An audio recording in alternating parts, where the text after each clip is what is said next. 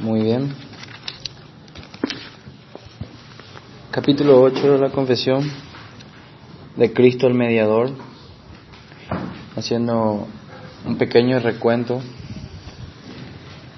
Habíamos analizado el párrafo 1, concluimos de que, ¿por qué no lo leo? Dice, agradó a Dios en su propósito eterno escoger y ordenar al Señor Jesús, su único Hijo, conforme al pacto hecho entre ambos, para que fuera el mediador entre Dios y el hombre, profeta, sacerdote y rey, cabeza y salvador de la iglesia, el heredero de todas las cosas y juez del mundo, a quien dio desde, desde toda la eternidad un pueblo para que fuera su simiente y para que a su tiempo lo redimiera, llamara, justificara y santificara. En esencia, este párrafo nos habla de aquel pacto hecho entre el Padre y el Hijo específicamente, sobre, bueno, sabemos que implícitamente también el Espíritu, está, el Espíritu Santo también está aquí involucrado, si bien nuestra confesión no lo menciona, porque el Espíritu Santo es quien lleva a cabo eh, la convicción de pecados, el traernos a llevarnos a Jesucristo. Pero el Padre y el Hijo hicieron un pacto desde la eternidad pasada, donde se le nombró donde se estableció como mediador al Señor Jesucristo. Y este oficio de mediador tiene tres subdivisiones. Profeta, que habla la palabra de Dios. Sacerdote, que, es, que provee el sacrificio y la intercesión, haciendo un puente entre Dios y el hombre. Y Rey, Jesucristo como Rey, que gobierna a todos nosotros eh, sus herederos y también pone a sus enemigos bajo sus pies. Entonces, vimos que esto fue así, que, el Señor Jesucristo recibió esto, este pacto, y este pacto se iba a llevar a cabo eh, irremisiblemente, o sea, que iba a suceder de tal forma de que nos iba a llamar, nos iba a justificar, es decir, de que en los méritos de Cristo, en la, en la mediación de Cristo, los elegidos serían justificados eh, santificados y glorificados. Esto ya está establecido en la eternidad pasada. Párrafo 1 entonces habla de eso. Ya el párrafo 2 habíamos hablado ya de, de Jesucristo y su naturaleza, que Él siendo la segunda persona de la Trinidad, si hablamos de que Él es enteramente Dios, enteramente hombre, habíamos, también hablado de que tomó sobre sí la naturaleza del, del hombre, hablamos de que no es que Jesucristo simplemente, o sea, el Dios eterno, la segunda persona de la Trinidad, vino solamente aquí y se transformó en una especie de hombre, sino que tomó para sí un, hombre, un cuerpo y un alma de hombre. No es la misma alma divina, el Logos eterno Jesucristo, el que estaba, el que fue a la cruz y el que murió en la cruz, sino el alma de un hombre que él tomó sobre sí. Eso fue lo que concluimos. habíamos hablado de muchas herejías también que siempre atentan contra la naturaleza de Jesucristo, de quién es Él, de su divinidad o su humanidad. Eso fue lo que hablamos, se habló de, que era perfecto, inclusive desde su nacimiento hasta, hasta que fue a la cruz. Ya el párrafo ah, importante era de que Jesucristo era ya aquel hombre prometido en las escrituras, hablaba de su naturaleza, de que su naturaleza no es que está dividida en mitad hombre, mitad eh, Dios, nada que ver. Tampoco que había confusión de personalidades ahí, tampoco era la cuestión. Tampoco es que Jesucristo se fusionó con el hombre y salió un nuevo, una nueva creación, algo así. Nada, nada por el estilo, sino que descansamos en lo que la Escritura declara, que es enteramente hombre y enteramente Dios. Así es como profesamos nuestra fe. Párrafo 3, la, el sábado pasado estábamos hablando de cómo Él llevó a cabo, el Señor Jesucristo, todo lo que Él hizo aquí al tomar forma de hombre y caminar aquí entre nosotros en esa humillación tan terrible, ¿verdad? De venir aquí. Eh, lo hizo bajo el poder del Espíritu Santo ya desde su concepción. Empezó el Espíritu a orar a Él, no tuvo un nacimiento común y corriente, sino ya el Espíritu Santo involucrado, ya prácticamente respondiendo a lo que se había establecido en el pacto de redención ahí en la eternidad pasada, el Espíritu Santo ya lo empieza a llevar a cabo ya aquí. El rol del Espíritu Santo es tan importante en este párrafo 3, prácticamente tenemos una doctrina, la doctrina del Espíritu Santo. ¿Quieren conocer más del Espíritu Santo? Analicen la vida de Jesucristo. Es ahí donde hay mayor revelación escritural de cómo el Espíritu Santo lo empoderó para hacer sus milagros que no caigamos en la confusión de pensar de que porque Jesucristo era Dios, Él hizo los milagros que hizo, sino que tenemos que entender que Él fue empoderado por el poder del Espíritu Santo. Si cayéramos en esa confusión, empezaríamos a decir que Elías mismo también era Dios porque hizo milagros, sino que eran hombres llenos del, Espíritu Santo que, que hacían esos milagros, Moisés abriendo el mar rojo, etcétera. Entonces, era el Espíritu Santo que obrando de una manera poderosa de una manera plena en Jesucristo, esté siendo sin medida provisto del Espíritu Santo, no como nosotros. Pero Él tenía la medida del Espíritu Santo en la plenitud total. Tanto así que fue llevado al desierto, probado en el desierto, salió y empezó su ministerio empoderado por el Espíritu Santo. Entonces el Espíritu Santo tiene un rol no pequeño en este asunto de la mediación de Jesucristo, sino que el Espíritu Santo es, diríamos que, el motor principal de la mediación de Cristo. Mediante el Espíritu Santo, Jesucristo es el profeta, revela la palabra de Dios. Mediante el Espíritu Santo también el sacrificio e intercesión y mediante el Espíritu Santo también hay gobiernos de rey. Entonces Él no está exento y mirando desde gradería lo que sucede, sino totalmente involucrado a toda la Trinidad aquí. Y hoy ya hablando del capítulo, perdón, del párrafo 4, vamos a leerlo, dice así, el Señor Jesucristo asumió de muy buena voluntad este oficio y para desempeñarlo nació bajo la ley, la cumplió perfectamente y sufrió el castigo que nos correspondía a nosotros, el cual deberíamos haber llevado y sufrido, siendo hecho pecado y maldición por nosotros, soportando las más terribles aflicciones en su alma y los más dolorosos sufrimientos en su cuerpo. Fue crucificado y murió y permaneció en el estado de los muertos, aunque sin ver corrupción. Al tercer día resucitó de entre los muertos con el mismo cuerpo en que sufrió, con el cual también ascendió al cielo, y allí está sentado a la diestra de su Padre, intercediendo, y regresará para juzgar a los hombres y a los ángeles al final del mundo. Entonces vemos que lo primero que la confesión habla aquí es de que si bien Jesucristo fue nombrado y llamado, ordenado la palabra, eh, a este oficio sacerdotal de mediador, él lo hizo de muy buena voluntad, nadie le, nadie le obligó a hacerlo, sino que él justamente en la palabra de Dios dice que nadie me quita la vida, sino que yo la doy, dice.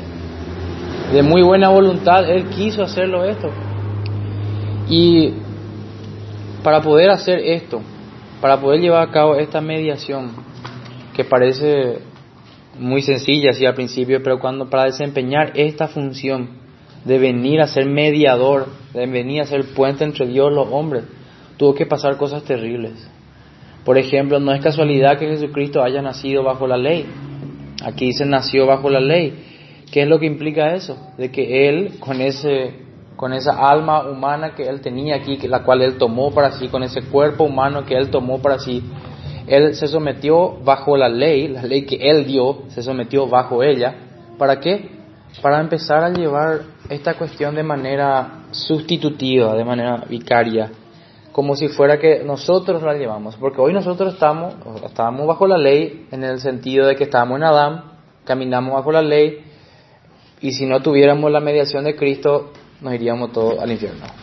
Pero Jesucristo llevó a cabo esta obra sustitutiva por eso nació bajo la ley para poder representarnos exactamente. Si Él no estaba bajo la ley, bajo la maldición de la ley, bajo un mundo con la maldición del pecado, donde habían muchas, muchas circunstancias en las que estaba afectando el pecado, el mundo mismo también maldito. Él estuvo bajo la ley, pero sin pecar. La cumplió perfectamente y sufrió el castigo que no correspondía a nosotros.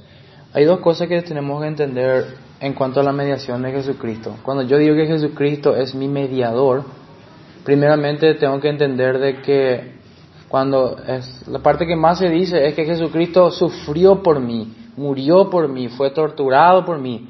A esto se le conoce como la obediencia pasiva, en el sentido de que todo el sufrimiento que yo merecía, toda la muerte que yo merecía, todo el castigo bajo la ley que yo tenía que llevar, Él lo llevó en la cruz.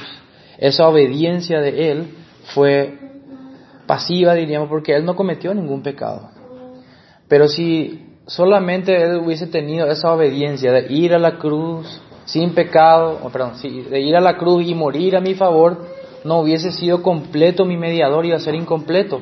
Falta la otra parte, que es la obediencia activa de Jesucristo, que Él guardó la ley de manera perfecta, como yo tenía que haberla guardado. No solamente Él se propone como mi sustituto perfecto, es como, no quiero tampoco decir algo muy herético, ¿verdad? Pero eh, es como que es una especie de clon, pero que esta persona guarda la ley perfectamente.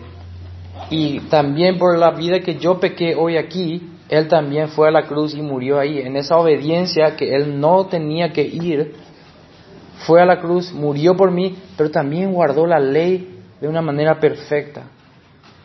Y esta frase tal a lo mejor va a sonar medio atrevida, pero cuando yo hoy digo, ¿por, qué somos salvos? ¿Por las obras o por, o por la gracia? ¿O por la fe? Pues yo puedo decir que soy salvo por las obras, pero soy salvo por las obras de Jesucristo, porque Él hizo el mérito que yo no podía. O sea, la salvación es por obras.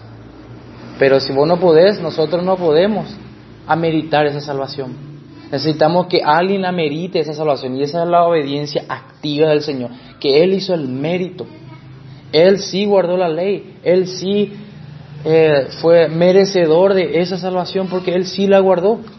Por eso nosotros podemos ser justificados, es decir, que todo lo que es, toda su obediencia activa se me imputa a mí, se me acredita a mi cuenta. De eso se trata la obediencia activa de Jesucristo.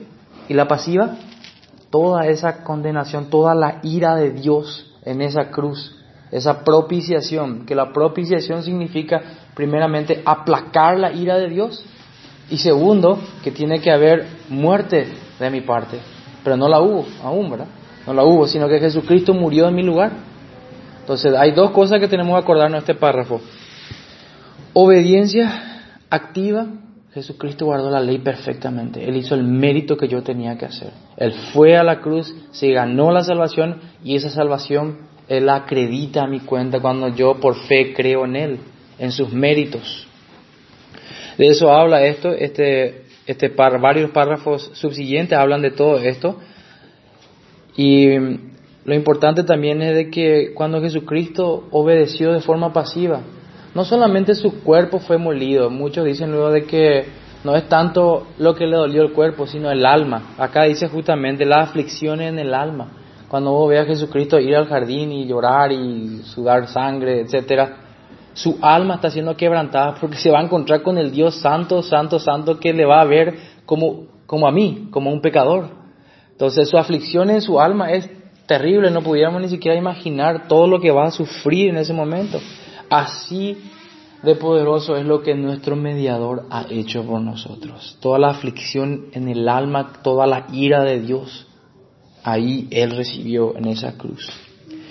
Y fue confirmado, se confirmaron las profecías, permaneció aún en ese estado de muerte que nosotros debíamos estar, pero en su caso Él no vio corrupción, cumpliendo varias profecías ahí.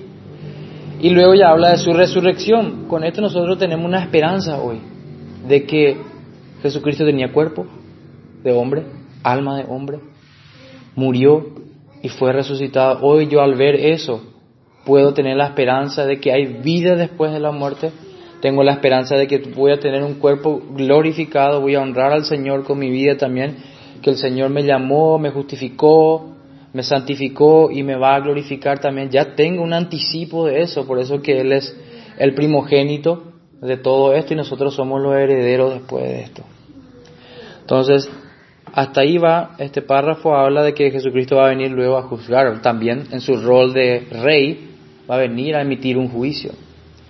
No sé si alguien quiere comentar algo más de este párrafo o quiere preguntar algo porque Voy a pasar al siguiente párrafo ya porque están todos interconectados estos párrafos, la mayoría, hasta el 7 aproximadamente.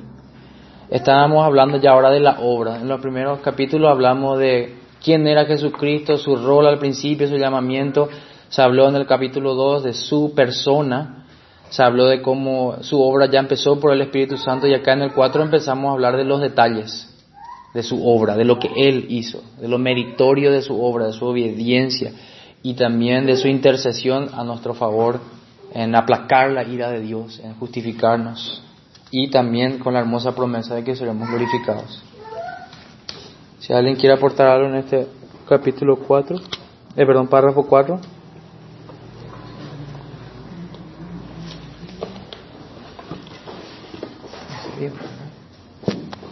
¿Nada?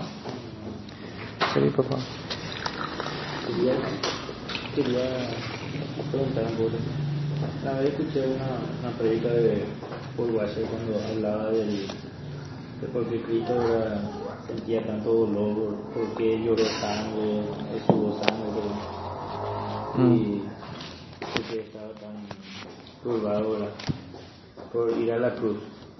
Mm. Y la diferencia en por qué los apóstoles iban tan, tan felizmente a la cruz, ¿verdad? Pareciera ser eh, que la gente piensa de que, o sea, la, iglesia católica parece que enseña de que Cristo demasiado le tenía miedo al, a los látigos y demás cosas nomás. Mm. Por eso es que llora hasta, hasta suda sangre por, por, miedo a sufrir, vamos a decirle, y los demás, sin, embargo, Pablo, el apóstol Pedro y los demás, mm. los apóstoles se van tranquilamente cantando y gozando la cruz. Pero, pero eso está mal porque... No, claro. Pero él explica que el dolor que siente Cristo es por la separación que va a haber eh, con su padre en la claro. porque él va a ser hecho pecado. Y es la primera vez desde toda la eternidad que se van a separar, que le va a abandonar el Padre. ¿Qué exclama él en la cruz? ¿Me duele mi espalda? ¿O por qué me ha desaparado? Y eso, así totalmente explica lo, lo, que podemos, o sea, lo que podemos compartir de referente a este párrafo es a modo de dejar imágenes, porque eh, notablemente a veces tenemos mayor capacidad de retener algunos conceptos por medio de imágenes. Y este párrafo nos presenta tres momentos o tres cuadros de Cristo, ¿verdad? Uno es antes de la crucifixión, en su muerte y en su glorificación, cuando Él resucita y asciende a los cielos. Y creo que es, explicando un poquitito todo este asunto de, de los méritos de Cristo, tenemos que conectar siempre la ley y la justicia. Cuando Cristo paga con su, con su sufrimiento y muerte, en realidad Él está pagando el precio, está, se está convirtiendo Él en nuestra justicia. Cristo es justicia nuestra, como dice la palabra en la escritura. Y es la manera en como nosotros, un poco decía José también, de que nosotros podemos presentarnos delante de Dios en esos méritos. Ningún ser humano podría hacer lo que Él hizo porque todos nacieron en pecado y eso ya le hace deudor.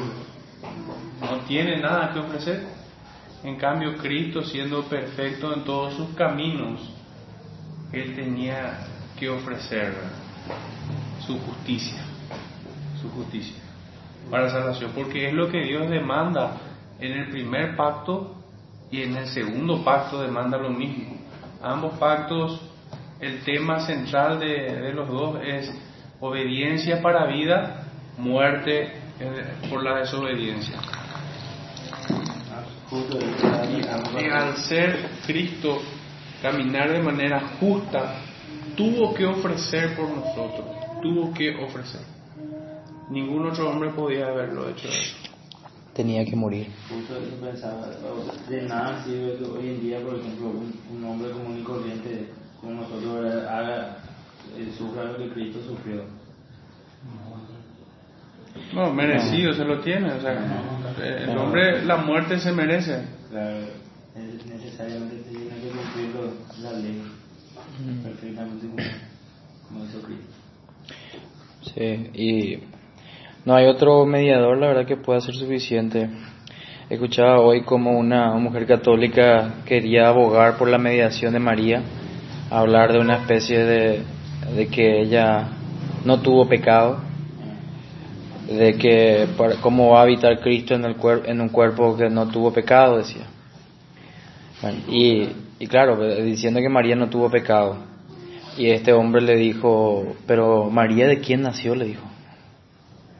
¿De quién nació? Tuvo que haber nacido de una mujer pecadora. Y en Jesucristo se entiende porque fue concebido por el Espíritu Santo, pero de María, ella hereda el pecado in- inexorablemente, ella hereda el pecado, entonces ya como dijo el pastor recién, está descalificada. Como mediadora está descalificada, no puede. Puede decir lo que quiera de que Jesucristo nació sin pecado, etcétera, genial, así dice la escritura, pero ella La que dan ellos es que cuando Jesucristo La le, le purificó. Eh, Eso es. Bueno, no, paso. Inter- hay- también escuchaba de que cuando Cristo fue a, a morir en la cruz, hay, hubo una, alguna controversia en la, en la iglesia primitiva de que tenía que morir Jesucristo en la cruz para que pueda haber salvación de pecado. Y algunos proponentes decían, no, si Dios es amor, el famoso amor, Dios podía perdonar a quien quiere, ¿verdad? O a todos si quiere así, sin necesidad de Jesucristo, decía. Esa era una postura. Otra postura era que si Dios es todopoderoso, Él puede perdonar a todas las personas sin Jesucristo. Uti- utilizando nuevamente el amor y el poder de Dios, querían decir que Jesucristo vino como una opción, de que la muerte de Jesucristo no era necesaria, de que Dios le plació nomás hacer de esa manera, pero no era necesaria, debido a que Dios supuestamente es amor. Claro, exacto, bueno, y ahí está. Entonces Dios es el que establece su justicia. Sin derramamiento de sangre no hay perdón de pecados. ¿Y la, la sangre de quién tiene que ser? Sin pecado, etcétera. Entonces estas controversias ya surgieron ya antes de gente que quería sobreexaltar algunos atributos de Dios para sacarle mérito a Jesucristo inclusive. Querer exaltar supuestamente a Dios Padre y a Jesucristo queda relegado a una opción, a lo que el Señor, a Dios Padre, ¿verdad? Eligió simplemente, pudiendo, teniendo una baraja de eh, posibilidades, eligió a Jesucristo. Pero en verdad que no había otra solución. Sí o sí, la única manera de que pueda haber redención, que pueda haber, era con Jesucristo. Tenía que morir en la cruz. Vez un pastor dijo un ejemplo de eso, de si vos te vas a la casa ajena y rompes una lámpara, Ah, es decir, yo te puedo, o sea, la persona te puede perdonar por, por haber roto la lámpara, pero tendría que reponer esa lámpara, tienes que pagar por esa. Ah. Ah, ok.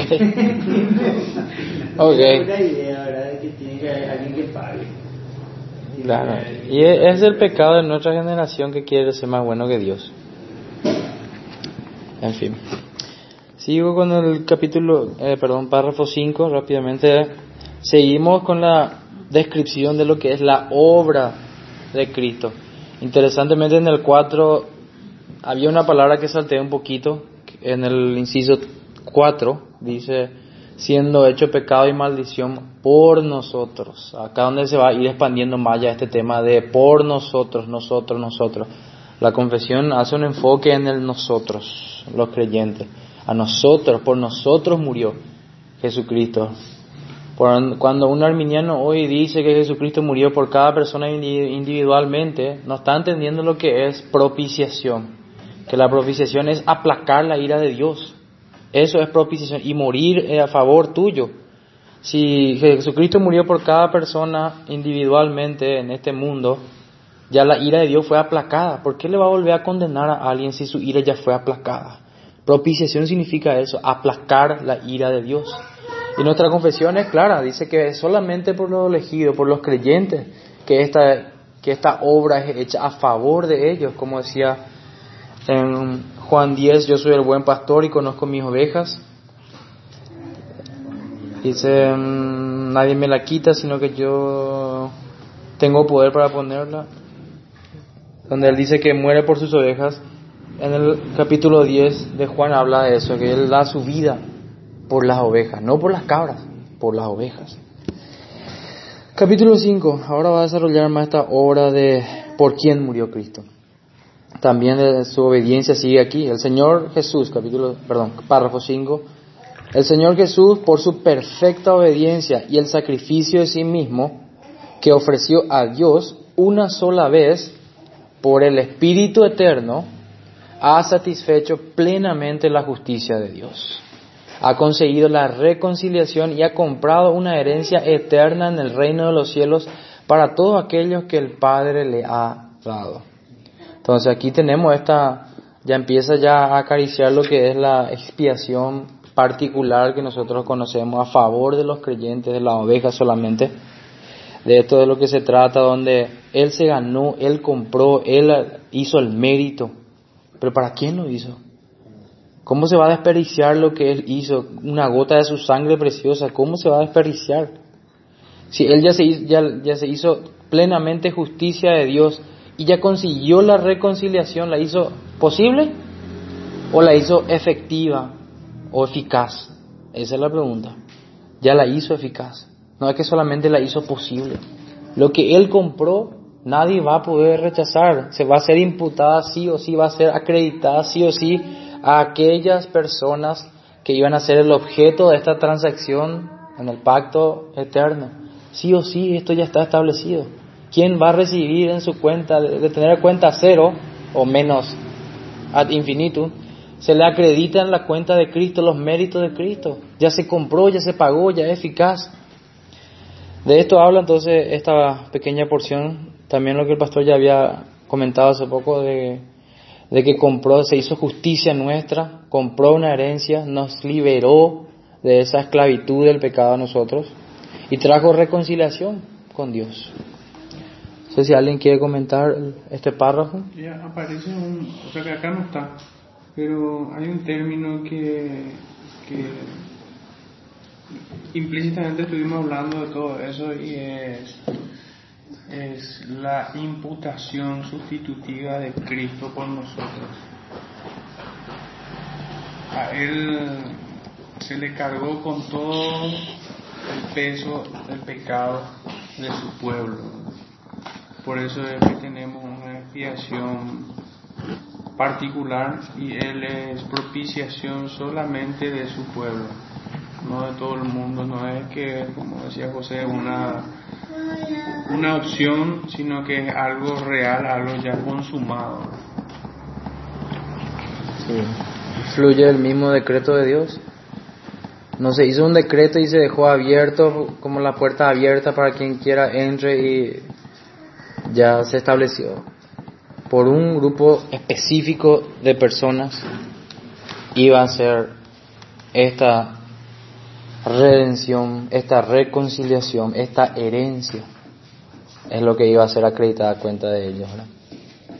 Obviamente, qué terrible es que a nuestra, hoy mismo que somos creyentes pensamos que toda la cuenta hacemos una especie de intercambio con Cristo, Él me da toda su cuenta perfecta, excelente, sin manchas, sin nada, y que yo le doy. Cuando se hace la transferencia que Él me recibe, todo lo asqueroso, todo lo pecaminoso, todo lo peor de mí, todo lo más terrible, y lo lleva Él a la cruz. Y dice otra vez en la confesión que de mucho agrado lo hizo, en el pacto, de mucho agrado. ¿Cuánto amor tiene que haber aquí de nuestro mediador para hacer este intercambio que a, nuestra mente suena terrible? ¿Eh? Mal negocio podríamos decir inclusive, ¿verdad? Qué terrible, la verdad, cuando nos ponemos a analizar eso. Vemos que esto debería llevarnos a una... Sí, meditación y ver a Cristo más precioso, ¿verdad? Porque le da, le da lo peor de vos y Él te da lo mejor de sí. Y de alguna manera otra vez, porque te ama. Párrafo 6. Seguimos con la obra de Cristo. Dice así. Aun cuando el precio de la redención no fue realmente pagado por Cristo hasta después de su encarnación, sin embargo, la virtud, la eficacia y los beneficios de la misma fueron comunicados a los elegidos en todas las épocas transcurridas desde el principio del mundo, en las promesas, en los tipos y sacrificios y por medio de los mismos, promesas, tipos y sacrificios, en los cuales fue revelado y señalado como la simiente que heriría la cabeza de la serpiente, y como el cordero inmolado desde la fundación del mundo, siendo el mismo ayer, hoy y por los siglos. Entonces, todo lo que venimos aprendiendo durante la mañana en los sermones de Hebreo con el pastor, de que nadie nunca fue salvo por derramamiento de la sangre de bueyes, animales, etcétera, ni tampoco por méritos propios, de alguna manera creyendo que guardaron la ley, como el joven rico que dijo haber guardado, sino que la salvación siempre ha sido en la promesa de la simiente. Y aquí tenemos nuestro párrafo 6, que nos dice que la obra de Cristo no solamente es consumada, sino que aplicada también en presente en ese momento de manera retroactiva para los que vinieron antes de Cristo y también para el futuro, para los que vendrían después del, de Cristo en el sentido físico aquí. Entonces, esta eficacia siempre ha sido así. Antes, antes de su encarnación, antes de que Él caminara aquí y hubiera hecho esa obra perfecta de obediencia, de sacrificio también, obediencia pasiva ahí, y esa imputación de la cual hablaba también el pastor, antes de todo eso, antes de que se consume eso, los santos antes de él ya eran salvos en él. Es un entendimiento que la verdad que ya lo tenemos claro, es porque venimos y tenemos ahí la teología del pacto. Todo lo de teología del pacto todo este capítulo la verdad que es muy pertinente para los sermones de Hebreos 9, Hebreos 8. Y hay un versículo un poquito que pone en perspectiva la justicia de Dios, la manera en cómo los hombres fueron salvos a lo largo de toda la historia. Eh, y es Romanos 1.17, porque dice, porque en el Evangelio la justicia de Dios se revela por fe y para fe. Como está escrito, más el justo por la fe vivirá. Todo lo que fueron alcanzados para salvación fue a través de este medio, el Evangelio, por medio del Evangelio. Aquellos que tienen fe en el Evangelio y por medio del Evangelio son los que alcanzan la justificación para con Dios. Y aquellos que estuvieron antes de la cruz, vamos a decir, eh, digamos que antes de, que Cristo sea levantado en la cruz, ellos también tendrían que haber mirado a aquel que había de venir y morir por sus pecados. Y de esta manera la justicia de Dios se revelaba para con ellos por medio de, esa esperanza que ellos tenían en el Evangelio. Que nosotros ya vemos que esto aparece en Génesis 3.15, cuando es prometida la simiente, la cual es Cristo. Cuando llegamos a Gálatas entendemos perfectamente eso, está plenamente revelado. Pero aquellos hombres tuvieron que haber sido salvos por medio de la fe y no por ningún otro medio. ¿Por qué? Por, porque el Evangelio, la, la justicia de Dios se revela por fe y para fe. La verdad que si lo pensamos bien, como vos decís también ese tema de Gálatas, pensando de que Pablo le escribía a los judaizantes, también tenemos de alguna u otra manera todo aquel que dice que, que los santos del Antiguo Testamento murieron por sacrificios animales, están judaizando. Totalmente. Son, juda, son, una- son judaizantes de alguna manera, porque están diciendo de que por obras, obras de- o sangres de animales y compañía y méritos propios de intentar seguir la ley, etcétera, se ganaron la salvación. Entonces todo aquel que hoy dice de que alguien que murió en el Antiguo Testamento es un judaizante, o sea que murió por obras. Yo puedo ver, por ejemplo, la, la comprensión de, de, de este evangelio ya en Abel. Abel ya comprendió ya de que había un cordero que tenía que ser sacrificado porque dice y aconteció andando el tiempo que Caín trajo del fruto de la tierra una ofrenda a Jehová. Y Abel trajo también de los primogénitos de sus ovejas de los más gordos de ellos. Y miró Jehová con agrado a Abel y a su ofrenda. Porque apuntaba a Cristo, de su sacrificio. y, y- y claro yo o sea quiero entender de que Abel ya entendía. Claro. eh, ya conocía ya. Claro, llevar tu mandioca no apunta a Cristo. Pero llevar tu cordero, sí, ¿verdad? Y matarle y derramar su sangre, sí, ¿verdad? Pero llevar el fruto de la tierra, no. Una adoración falsa. Am, el siguiente, ¿cuál es? Pues, ¿Cuál yo leí recién? ¿El 6 leí recién? Sí. Eh, siete y este creo que es el último. Cristo en la obra de mediación, seguimos hablando de la obra de mediación, actúa conforme a ambas naturalezas, haciendo por medio de cada naturaleza lo que es propio de ella. Aunque por razón de la unidad de la persona, lo que es propio de una naturaleza, algunas veces se le atribuye en la escritura a la persona denominada por la otra naturaleza. Entonces aquí estamos hablando ya de, nuevamente, eh, entrando en detalles de que en esta mediación, profeta, rey sacerdote, siendo el sacrificio, siendo el intercesor, y teniendo dos naturalezas, perfectamente hombre, para ir y morir en la cruz, para sufrir todas las debilidades también, eh, bueno, no las debilidades, sino para recibir todo el castigo de la ley, toda la ira de Dios en la cruz, en esa humanidad. Pero también ya en, en la otra naturaleza que él tenía, la divina, viene y se presenta como el verbo encarnado, como soy Dios. Antes de Abraham yo soy. Se presenta como el Hijo de Dios, como Dios mismo. Eso es innegable por toda la declaración de- que él declaró por todo el Nuevo Testamento. Acá entonces nos habla de eso, de que hay una unidad y que en algunos, algunas partes, en algunas formas, se desarrolló su humanidad, recibiendo el pecado de la cruz y muriendo en la cruz, porque su divinidad no puede morir en la cruz. Él no muere, el Dios no muere, por definición. En cambio, vemos también a, este Dios aquí, en, en la persona de Jesucristo. Hay una unidad indivisible entre ellos. Su naturaleza se le atribuye en la escritura a la persona denominada por la otra naturaleza. Veamos qué dice acá Juan 3.13, para dar un poco más de luz a este pasaje.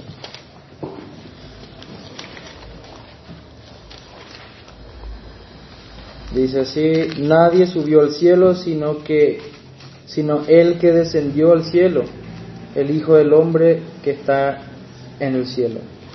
Y el otro es Hechos 20, 28. Hechos 20, 28 dice así, por tanto mirad por vosotros y por todo el rebaño, eh, Hechos sí, por tanto mirad por vosotros y por todo el rebaño en que el Espíritu Santo os ha puesto por obispos para apacentar la iglesia del Señor, la cual él ganó por su propia sangre. Acá tenemos también su obra, como él ganó por su sangre preciosa, ganó a la iglesia, ganó para presentarla al Señor a esta iglesia. Entonces, no sé si hay algún comentario sobre eso. Creo que ya podemos terminar el próximo.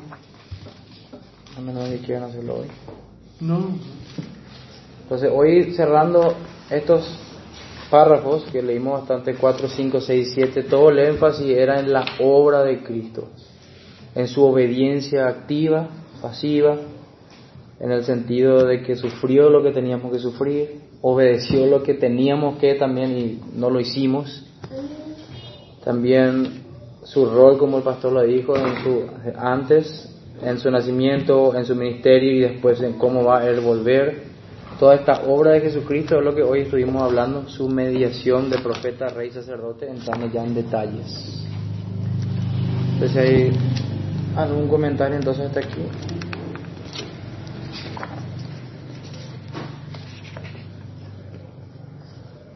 Aquí este, este resumen de Waldron presentaba este, esta obra que acabamos de leer. Párrafo 4, el que habíamos empezado leyendo, su descripción histórica dice. El 5, su operación central. El 6, sus comunicaciones en la antigüedad. Y el 7, que leímos también, su comunión misteriosa, como entre esas dos naturalezas del Señor Jesucristo. ¿Alguna pregunta? Acotación, aplicación o reflexión. Voy a, voy a compartir Isaías 53, verso 10. Creo que va muy directo a todo esto. Dice, con todo eso Jehová quiso quebrantarlo, sujetándole a padecimiento. Cuando haya puesto su vida por expiación por el pecado, verá el linaje, vivirá por largos días y la voluntad de Jehová será en su mano prosperada. Verá el fruto de, la aflicción de su alma y quedará satisfecho.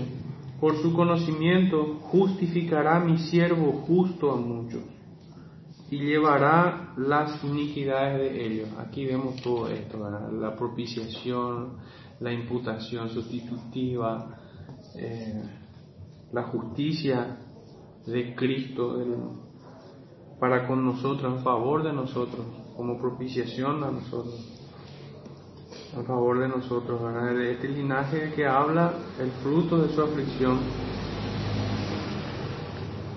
es su pueblo y es son las iniquidades de su pueblo las que él cargó. No cargó no cargó con las iniquidades del mundo entero sino sino solamente para con su pueblo. Y de ahí de ahí es que podemos arraigar este- ese concepto que hace rato dijo José de eh, expiación particular. Nosotros podríamos decir que somos bautistas particulares en ese sentido es que entendemos de que Cristo murió solamente por su pueblo, cargó los pecados de su pueblo, las iniquidades de su pueblo, y Él fue propicio a su pueblo de vuelta. Esa es la teología del Pablo, Sí. puramente la verdad. Y le acreditó todos sus méritos solamente a su pueblo. Sí, así como nuestra culpa se le imputó a Él, su justicia se le imputó a nosotros. Claro. Importante es que entendamos esto de la imputación, porque esta imputación viene a través de la fe en Jesucristo. Solamente a través de la fe y solo la fe viene esta justificación. Porque, por ejemplo, en el catolicismo, por ejemplo, ellos dicen de que ahí no hay imputación, no es que se te acredita las cosas de Cristo. La iglesia te inyecta la justicia de Cristo, pero la iglesia se vuelve una, inter- una intermediaria, se vuelve la jeringa. Y todo lo que hizo Cristo pasa por la iglesia católica como la jeringa y te inyecta. Por infusión se llama eso. Y, con- la infusión otra vez está dividida en sus siete sacramentos, ¿verdad? Si no hace los siete sacramentos, no llega otra vez a, a ser totalmente inyectado con toda la, con todo lo que está dentro de la jeringa, pero no te preocupes que otra vez podés ir al purgatorio si no te, si no te inyectaste todo aquí, en, este, en esta tierra, y allá tener la última, el último empujón de la jeringa donde se te va a dar la justificación para que llegue otra vez al cielo. En pocas palabras, la religión católica. Notable es que justamente eran los temas que inundaban el corazón y la mente de Lutero. sobre la justicia, la, la imputación, la gracia, el perdón, la propiciación. Y el versículo que leíste es el que causó la reforma en él. Justamente a los chicos como se me prohíbe obvia- obviamente hablar de doctrina pero es un grito callado ¿verdad? y como soy rebelde por naturaleza entonces le enseño a los chicos castillos fuertes y empiezo a dar el contexto histórico de, de ese himno, ¿verdad? Y les leo el Salmo 91, donde dice Castillo mío y todas esas cosas. Y les hablo, porque ellos están expectantes. ¿Y quién es este Lutero? Parece alguien tan distante. Y le empiezo a hablar. Y así le presento el Evangelio a ellos. Le hablo de Lutero como una persona que sintió toda la carga de su pecado, su conciencia, el tribunal de su conciencia no le dejaba estar en paz y todos los días buscaba a Dios y tratando de purgar su alma y no encontró eh, re- remedio a, a su problema sino solamente en este versículo y les leo Romanos 1.17 El justo por la fe vivirá. el justo por la fe vivirá Que se repite Y- en Gálatas. Sí. Y es notable, ¿verdad? Y así utilizo dos horas de clase casi hablando más de, del Evangelio que, que de la música. Y le hablo porque tiene mucha relación, porque el- el- el- esa, esa composición de Castillo Fuerte tiene ese sentido, tiene ese contexto, tiene ese significado. Él creyó a Dios y se posó bajo sus alas. Cerrando entonces nuestro mediador y su obra, es el tema de hoy. La verdad que es muy amplio hablar de su obra, pero que quede en nuestros corazones al momento de orar y cuando decimos en los méritos de Cristo oramos, en la intercesión de Cristo no hay poca cosa. Muy amplia, muy compleja y muy... La verdad que te lleva mucho a meditar, a pensar y cuántas veces... Muy estaba, estaba pensando justamente en esta semana en torno, no, no estaba conectando mi mente en realidad con, con este capítulo de la confesión, pero sí estaba pensando en mis pecados y en realidad que no pensé ahí, Pe- empecé a tener una idea en la cabeza y la idea era cuánto pesaba la cruz de Cristo, cuánto peso tenía. Nosotros vemos en el relato que físicamente le tumbó, ¿verdad? Y otro tuvo que cargar, pero su peso no, no era físico simplemente. El peso de la cruz, ¿cuánto es? ¿Cuánto? Y después me hizo otra pregunta, ¿cuánto vale el que él haya sido levantado allí? allí. Y, y pensaba en términos de pecado, y miraba mis pecados y yo mismo, si yo juntara todos mis pecados y cargara en mi alma, en mi conciencia, es imposible que yo pudiera cargar mis propios pecados, me aplastarían. Porque quería encontrarle el valor, el valor realmente de cuánto vale la cruz de Cristo, cuánto pesó esa cruz. Y yo miraba mi pecado y no podía yo decía, llegué a esa conclusión, no puedo calcular el valor de esa cruz, no puedo ni siquiera imaginar el peso de esa cruz, porque ni mis propios pecados los puedo cargar yo solo, me aplastaría. Y eso estaba pensando en estos días, la verdad.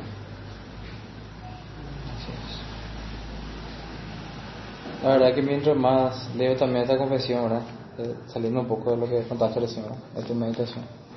Veo la, cómo está entretejido, después de teología, el pacto entre el mediador y sigue todavía tocando, porque fluye así como del decreto al- a las Sagradas Escrituras, el- la Trinidad, y así sucesivamente. Tiene un orden casi correlativo como se presenta en la Biblia. Es notable.